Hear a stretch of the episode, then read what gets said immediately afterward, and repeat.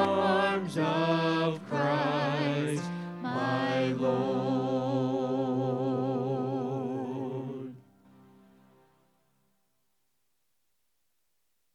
As you can tell, we continue on in the Gospel of John, looking at uh, the rest of chapter 4. And what we encounter here is, is Christ confronting and front before.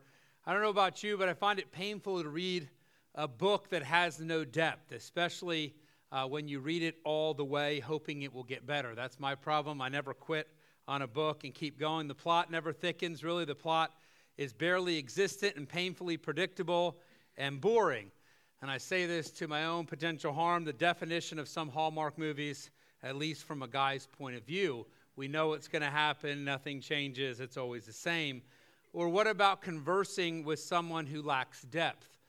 The conversation stays on the surface, the interests of their life are so basic and trivial, it's hard to connect. What captures their attention is quickly seen as a waste of time to the thinking individual. And sadly, too many people have the same kind of shallow interest or connection to Jesus. They're not interested in digging deeper or knowing Him sincerely. They're content with the surface components and the emotional moments. How many athletes in their interviews make a cursory reference to Christ that exposes their complete shallowness and possible lack of real faith? I remember listening to one, and they kept talking about the adversity they saw in the game they played, for which they get paid millions of dollars, or the little bumps in their luxury lives, missing the reality of God's grand purpose because they want the supposed trinkets of a mastered wizard that they can approach at their whim and who serves their legacy. This same self serving entertainment style of connection was a reality for Christ as well as he walked on earth.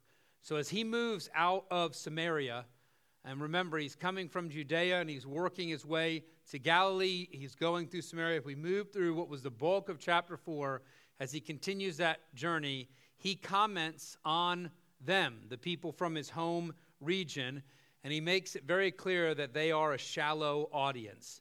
It says in 43, now after two days he departed thence. In other words, after he, he stayed in Samaria, if you remember, the Samaritan woman had come to the well. He was resting at the well.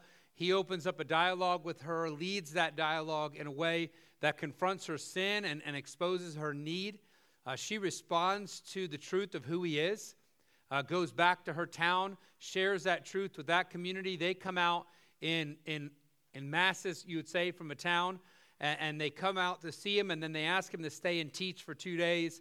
And here he is in a town in Samaria, and they're responding to who he is that he's God, that he's the Messiah, that he's come to redeem. And so after two days, he's going to finish what he started. He was going home. So he leaves that town and went into Galilee. And then it's a, a, bit of an aside that John gives us is for Jesus himself testified that a prophet hath no honor in his own country. And then the conversation shifts to his response. Then, when he was coming to Galilee, the Galileans received him, having seen all the things that he did at Jerusalem at the feast, for they also went unto the feast. And the narrative in the chapter, as I just mentioned so far, has been all Samaria. It's been a very fruitful ministry amongst the Samaritans at Sychar. I want to be specific because later on in his ministry, he comes into Samaria and the response is negative. And so here is a very specific uh, reception of Christ that links to who he is, what he's going to do, the fact that he's the Savior of the world. And now he's closed that ministry off and he's finishing the journey home. And it's in this journey home and in the walk and the lead up to the narrative, the story of the nobleman's son and the healing, is where John references how Jesus knew that there was no honor for a prophet in their hometown. This comment is repeated in all three of the Gospels, yet all the other Gospels have it very specifically related to when he's in Nazareth, his actual hometown, not just a home region.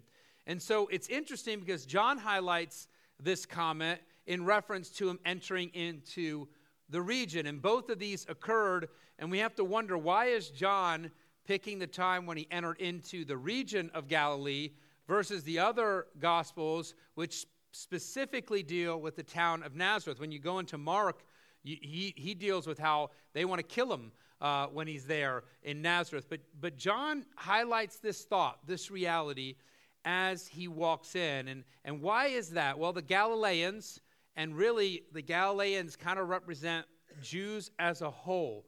And so, what John is actually trying to do is show that the Jewish population, as a general principle, were not like the Samaritans at all. He's bringing a comparison. He's showing that Christ was just in Samaria and that these Galilean individuals, the people that should know Jesus the best, that have seen him grow up, that have seen him live life through 30 plus years, that they are not like the Samaritans in Sychar. Uh, D.A. Carson notes this In Samaria, Jesus had just enjoyed his first unqualified, unopposed, and open hearted success. Now he returns to his own people, and consistent with the pattern developed so far, the response is at best ambiguous. The Samaritans honored Jesus for who he is and his eternal work. This is what they said at the close We have heard him ourselves and know that this is indeed the Christ, the Savior of the world. They sought and saw the Redeemer. That is not how the Jews, and specifically the Galileans, the home province of Christ, respond. Their connection and enthusiasm goes back to the sign seen in Jerusalem. If you go all the way back to chapter 2, after he cleans the temple out, knocks everything over, he stays for the feast, and during that time, he does a host of miracles, signs. And, and John 2 33 through 35, talking about that time in Jerusalem, says, Now, when he was in Jerusalem at the Passover, in the feast day, many believed in his name when they saw the miracles which he did. But Jesus did not commit himself unto them because he knew all men and needed not that any should testify of man, for he knew what was in man. In other words, what he encountered in Jerusalem were a bunch of thrill seekers. People saying, wow, this guy's doing miracles. He's doing uh, magic tricks, is how they would almost view this. It's, it's amazing.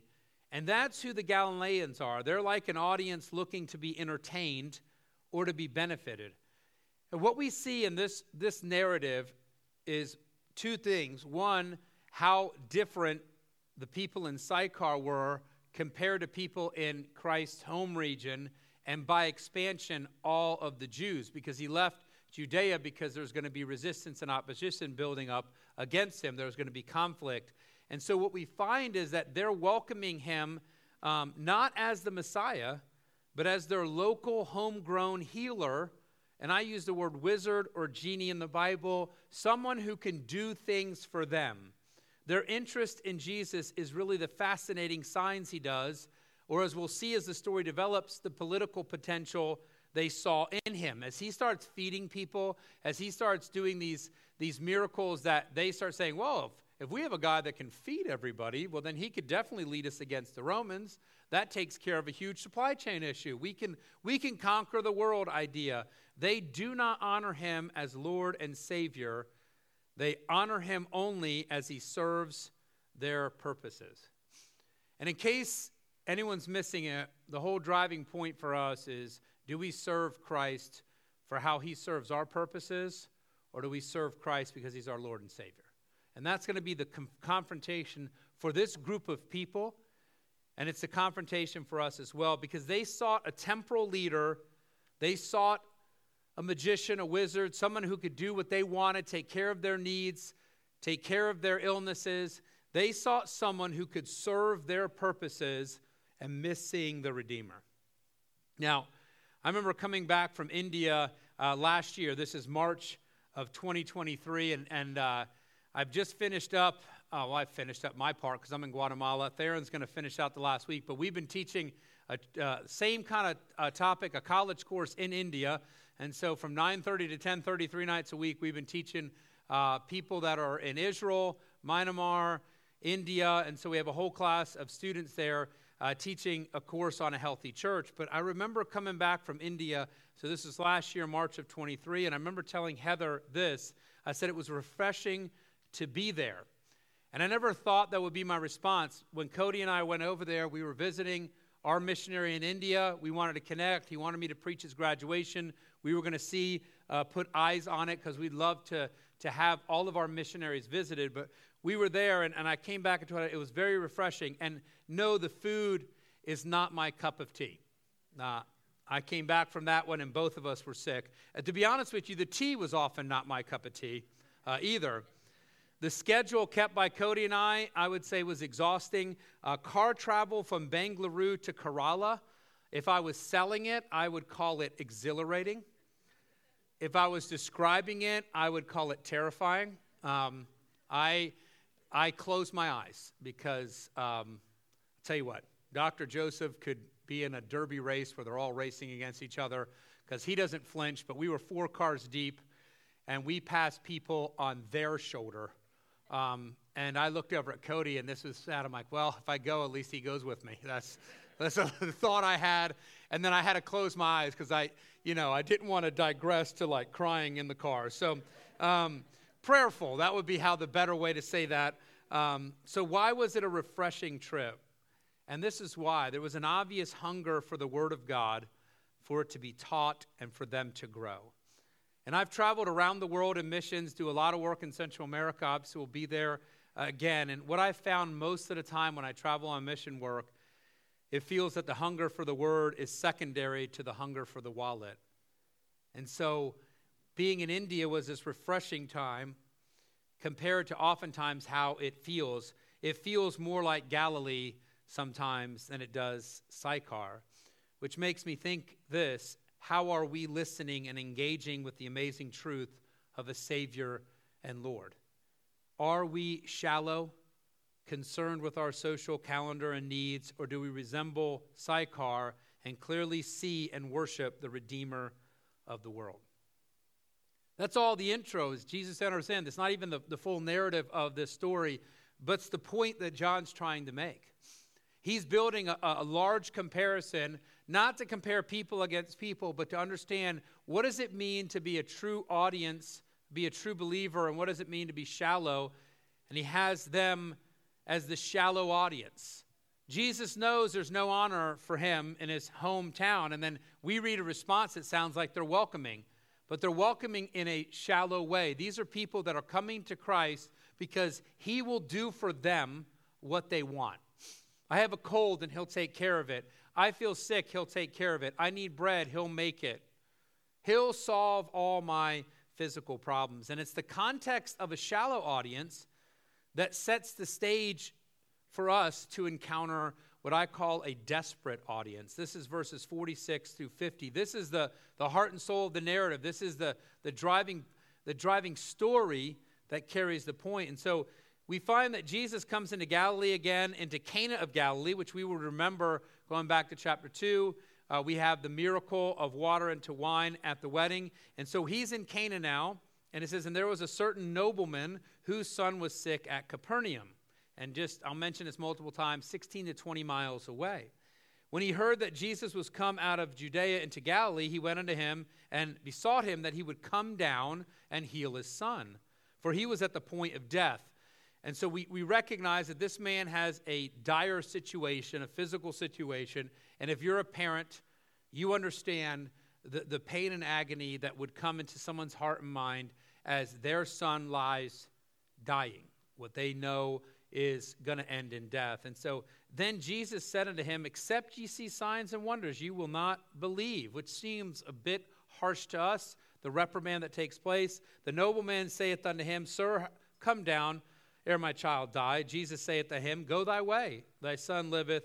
And the man believed the word that Jesus had spoken unto him, and he went his way. And if you're highlighting anything, and the man believed, is something you want to mark to see a shift. And what we find here is a Jewish nobleman. He is working most likely for King Herod Antipas, who is here desperate to find help for his son. The boy is sick to the point of dying, and this is not hyperbole or exaggeration. This is not, I'm going to die of hunger when we've missed one meal. This is not, I feel so sick, I'm dying because we have a sinus infection and we don't feel uh, good in our stomach. This is not, this was not exaggeration at all. This man's son was dying. He had a fever. There was nothing that could be done. And it actually all describes how the child is. So I don't want to take anything away from how desperate this situation is, but it shows you the desperate audience. And so he journeys to Cana, which is 16 to 20 miles from Capernaum, to petition Jesus for a healing. He wants a benefit. Yet, the fascinating is not on this man's mind. I want you to see a little different. They're a shallow community that wants Christ to do for them, to entertain them, but also to benefit them. And here is a desperate audience. This is a man in the context of a shallow audience who is desperate. And so he has lost any desire for the fascinating, and he's fixated on his precious son getting well. And what is clear is that a desperate audience, their physical needs are the urgent priority. That is what is on his mind. He cannot get anything else out or in. He still has the local perspective. He sees Jesus as a supplier of his temporal or physical needs. He proves that he has an off view of Christ because he assumes that Jesus would need to be on premise to heal his son.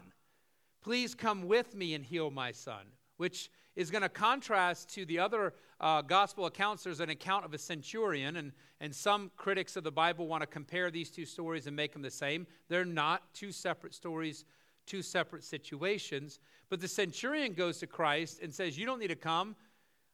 You have charge of everything. He sees Jesus as God. And what I want you to see is that this man does not see Jesus as God. He doesn't see him for who he is. He sees him for what he can do for him, but he doesn't see Christ for who he is.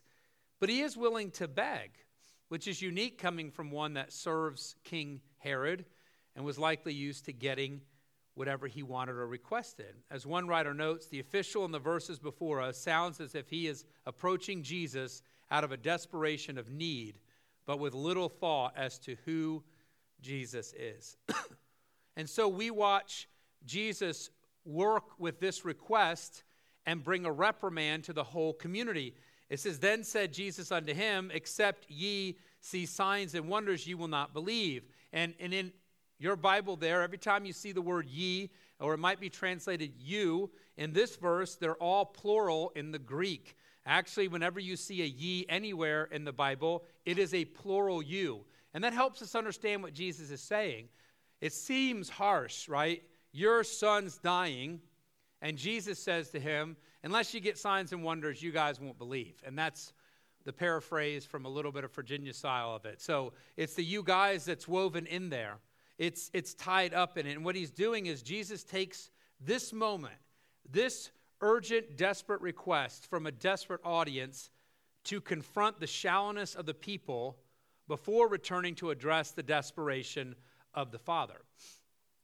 Now, to the Father's credit, he takes no offense at the reprimand and remains focused on one thing.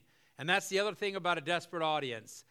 Their physical need is the only urgent plea. There is no pride that's tying in. He's not saying, We're not shallow. How dare you say that? Focus on what's important. He just returns to the plea Please come down, otherwise, my son will die. And there's interesting things we see in this man. So Christ addressed, you imagine people all around him looking for some fascinating sign. He's talked about their shallowness. Now comes a nobleman, and he's saying, My son's going to die unless you come down and heal him, unless you do something, uh, do a wonder, do a sign. And so you can imagine the audience that's sitting there, the shallow audience, saying, Wow, I can't wait to see what he's going to do. The man knows that his son is going to die and he, he believes that Jesus can make a difference. Yet, in his request, he shows he believes Jesus is limited in healing by distance. He thinks that this prophet has to be on premise to affect any healing. He can't be better than the prophets of old that had to be on site to take care of it. And I want us to, to get this. He's not seeing Jesus as God. And as we look at the shallow audience and even the desperate audience, they're not seeing Jesus for who he is. They are not seeing Jesus from an eternal perspective. They are missing who he is. Now, Christ shows abundant mercy and grace. It's a characteristic that describes him, but he does so by challenging the man to accurately see him, to manifest a higher level of faith. And so, what does Jesus say to him? He's asked Jesus to come with me.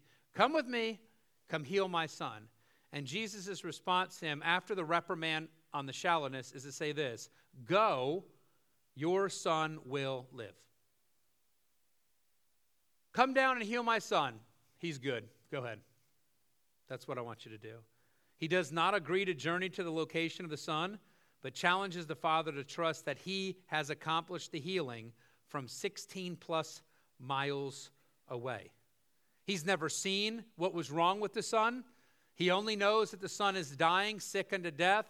He doesn't know exactly what's going on with the boy. He's never going to say or give a performance. Instead, he gives this man a stiff test that has no sign attached with it.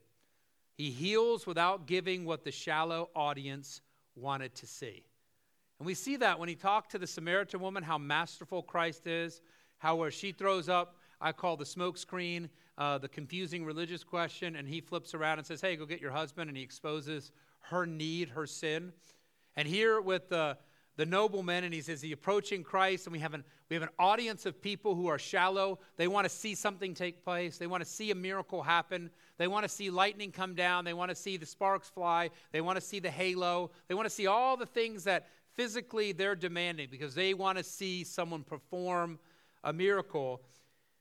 And Christ, in his abundant mercy, uses, he uses this situation to confront a very shallow audience. And at the same moment, he deals with the desperate physical need of this man. He actually takes care of the problem, but he doesn't do it in a way that will feed the shallowness of the audience. And he does it in a way that it's going to force this man to actually move closer. He's drawing him to him. And it says, and the man believed. What did the man believe? The man believed that his son was healed. And he shows a faith that is lacking in Galilee, it's lacking in the home province of the Savior. He trusted without seeing, physically seeing, a wonder. And Jesus' challenge uh, drew from the man a growing belief in who Jesus was. John MacArthur notes, it says, by healing his son physically, the great physician moved to heal the father spiritually. Because true belief was the reason Jesus did his signs. It's the whole reason that John was inspired to record them. And I'm never going to let us kind of forget this, but if you go to John 20, 31, what does it say? But these are written that you might believe that Jesus is the Christ, the Son of God, and that believing you might have life through his name. Why in the world did Jesus heal the Son? Why did he, he give the Father what he was desperately asking for? Why did he do it in the way that he did it? Not growing the shallowness of Galilee, not even giving the Father everything he wanted to ease his mind, but instead challenging him to faith. Well, if John was writing the signs down to help belief, then you know for a fact that Jesus did them so that they would believe in him. Jesus desired to heal the son physically, but more importantly, he desired that they would be healed spiritually. He worked to bring them to him in saving faith. With a desperate audience, the need is the priority and it's the only plea. It takes precedent, it is the only urgent thought. Yet, what is ultimately needed is that desperate humanity urgently seek out Jesus the Messiah on his terms, not theirs that they move from just the physical onto the spiritual. The desperate audience is focused. There's no doubt about that. We couldn't fault the nobleman for lack of focus. No matter what was said, he was zeroed in on I need help for my son. I I am going to the one place that I think can help me. I'm going to Jesus because he can heal people. We know he does miracles. But that focus needs to be refined so that is connected to eternity. I put here, have we urgently sought the Messiah on his terms? Have we moved to a deep spiritual trust or based all of our trust in him on the physical side of life? Here is an unbelieving man. This is someone who's not redeemed, not saved, doesn't know who Christ is, hasn't connected the fact that he's God, that he's the Savior of the world, that he's coming to die for his sins. He hasn't connected that yet. But how many in church live a faith that is only built on desperate situations? They'll come to Christ when they have a need, and their faith will only remain strong if the physical need is answered. I've watched too many people who are stalwarts in the faith run into that unsolvable physical problem, and I watch how it fractures their faith because their faith was still just tied to physical in some way, shape, or form. See, Jesus solved the urgent physical need. He answered the request from a desperate audience, but he did it masterfully so that the one who was the desperate audience ultimately becomes a believing audience. Look at 51 through 53, and it says, And as he was now going down, and by the way, if you live in Capernaum and you leave Capernaum and go back, you are always going down because Capernaum is on the lake shore, which is 700 plus feet below sea level. And so it's not a north, south, east, west situation. He has gone up to Cana and he's coming back down to Capernaum. And he says, His servants met him and told him, saying, Thy son liveth. Then inquired he of them the hour when he began to amend. When did he start getting better? And you recognize in this that there's a fever. When did the fever start breaking? We all know that, right? When we have kids that are sick and they have a fever, there's a point when the fever breaks it doesn't mean that their temperature goes from 103 back down to whatever normal is, and I can't remember, 98.6, is that right? I don't want to make them too cold hearted, but um, we know when the fever breaks. And so the, the father asked that question, and, and they said unto him, Yesterday at the seventh hour, the fever left him. So the father knew that it was at the same hour in the which Jesus said unto him, Thy son liveth, and himself believed, and his whole house. And now we're talking about belief of a different type. The man journeys home after hearing the words from Jesus. And, and, to put it in perspective, Jesus tells him this around 1 p.m. That would be the seventh hour in the Jewish time scale. Again, lots of discussion. Some people make this happen at night because they want to go off a of Roman time. John uses Jewish time throughout his whole uh, gospel. So it's about 1 p.m. that he's talking to him. And then for some reason, the return did not get completed until the next day. Did he stay and listen to Jesus? Did that show how much trust he had? Did he need to rest his horses or transportation? Remember, he's not putting gas in the car and turning around and going back. Uh, did he arrive in the early hours of the morning? Whatever the reasons, it is the following day. And he encounters servants coming to tell him that his son is getting better. He had beat the illness and was on the mend.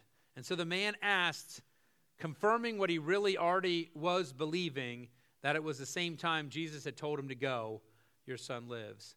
And I put here, he truly believes, and so does his family and household. Uh, John MacArthur writes this In this instance, the stunning verification of Jesus' power lifted the royal official all the way from sign seeking unbelief to genuine saving faith. Homer Kent writes this about the family Henceforth, they would not need miracles, nor even statements from Jesus on every matter they could trust Jesus himself. See, such faith looks to Christ for guidance, accepts without questions everything our Lord has revealed, and leaves to him those things which we do not understand. As we trust in Christ himself and not what he will do for us or how he will entertain us or how he'll fix our urgent problem on this world, our faith is focused on the right object. It's resting in the right person. I put as a question here Are you part of the believing audience? Or have you remained like the region of Galilee, telling Jesus he needs to prove himself to you with yet another sign, yet another logical argument, yet another way he fits your life, versus realizing that you must fit his? See, John wraps up this portion of his gospel stating in verse 54 this is again the second miracle that Jesus did when he was come out of Judea into Galilee. And, and we know, John chapter 2, he's done more miracles than this. We have the water to wine in Cana. We have now the miracle of the nobleman's son taking place in Capernaum, which was talked about in Cana. But this is the, the second recorded one, specifically recorded so that we might believe. This was a miracle that addressed the fickle nature of those in Galilee, where Jesus confronted their unbelief as he healed the nobleman's son from a distance. This is a sign that confronts how shallow we are. How much we want Jesus to serve us, to take care of what we want, and how we miss who he is and what he's done for us eternally. See, Jesus has journeyed back home, leaving Samaria, where a town trusted in him for who he is and for what he will accomplish for them eternally, their redemption. He gets back to the home turf where he must confront an audience that is not interested in trusting him for who he is and what he will accomplish eternally for them. Instead, they're interested in seeing more neat miracles and getting solutions to their immediate and physical needs. They did not and did do not desire to honor him as Lord and Savior. And now the, the question that I think we all have to ask ourselves, does that describe you? Are you a shallow audience? Seeking Jesus, even fellowshipping with his church for what it accomplishes for you? That it fills your religious requirements, that it buys you feeling good about yourself for eternity? Or you maybe a desperate audience? You have a need that is urgent and one you know that you cannot resolve, and so you are desperate for God to work what you want. You are urgent for yourself and approach Him on your basis. You want Him to fix something in your life, and you think He can. You, have faith, you have belief that He can do it, and then you expect Him to come in and fix it and then get back out of your life once it's accomplished. You need the genie of the Bible to grant your wishes, not the God of the Bible that you can worship. But what we need is to urgently seek out Jesus the Messiah on His terms, not ours. And the kind of closing questions I have is Have you done that? Have you sought the Savior on His terms, seeking Him, knowing you're sinful, depraved, and bringing nothing that warrants salvation, seeking Him knowing you need salvation? What is exemplified in the Samaritan woman who comes to the well just to get water, meets the Savior of the world, has some religious questions for him, but when she's confronted with who she is, she recognizes that she needs him for salvation. And then I put, for those of us that do believe, are you doing that? Maybe you do know the Savior, you truly are redeemed, but you are seeking, but, but how are you seeking Him daily in your life? Sadly, we, speaking of believers, people that are Christian, sadly, we too easily return to being a shallow or desperate audience and forget to remain a truly believing one. Let's pray together. Father, thank you for this opportunity we have to gather together uh, to study your word. I hope that as we work through this closing portion of chapter 4, after we walk through uh, so much that centered on belief, where we see the town of Sychar and how Jesus was uh, providentially where he knew he would be, how he talked to a Samaritan woman, engaged her in conversation outside the social norms, completely countercultural to what anyone would thought to do, yet he is there reaching for her. And through that conversation, he draws her to her. She believes in him. She goes back, forgetting what she has to do, any priority that she would have had for herself. She goes back, witnesses to a town that comes out, and they believe. And we move from people who see who Jesus is and, and recognize that he came to heal their eternal problem onto a place that is shallow that describes us too, too easily. People who want Jesus to do for them, people who will follow Jesus as long as he serves their purpose. A reality we'll walk through through almost half of John, watching how people come to Christ only uh, to walk away again because they want Jesus to solve or do for them what they desire. That they miss seeing who Jesus is and what he has done.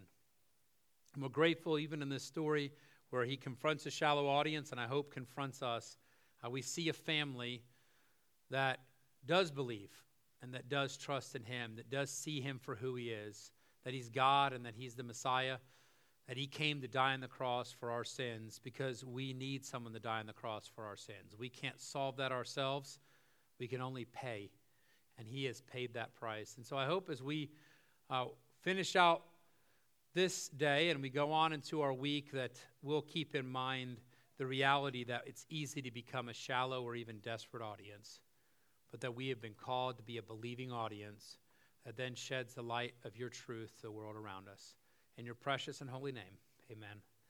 Let's all stand. We're going to sing the song, There is a Redeemer. And as we do, let's think about how we approach.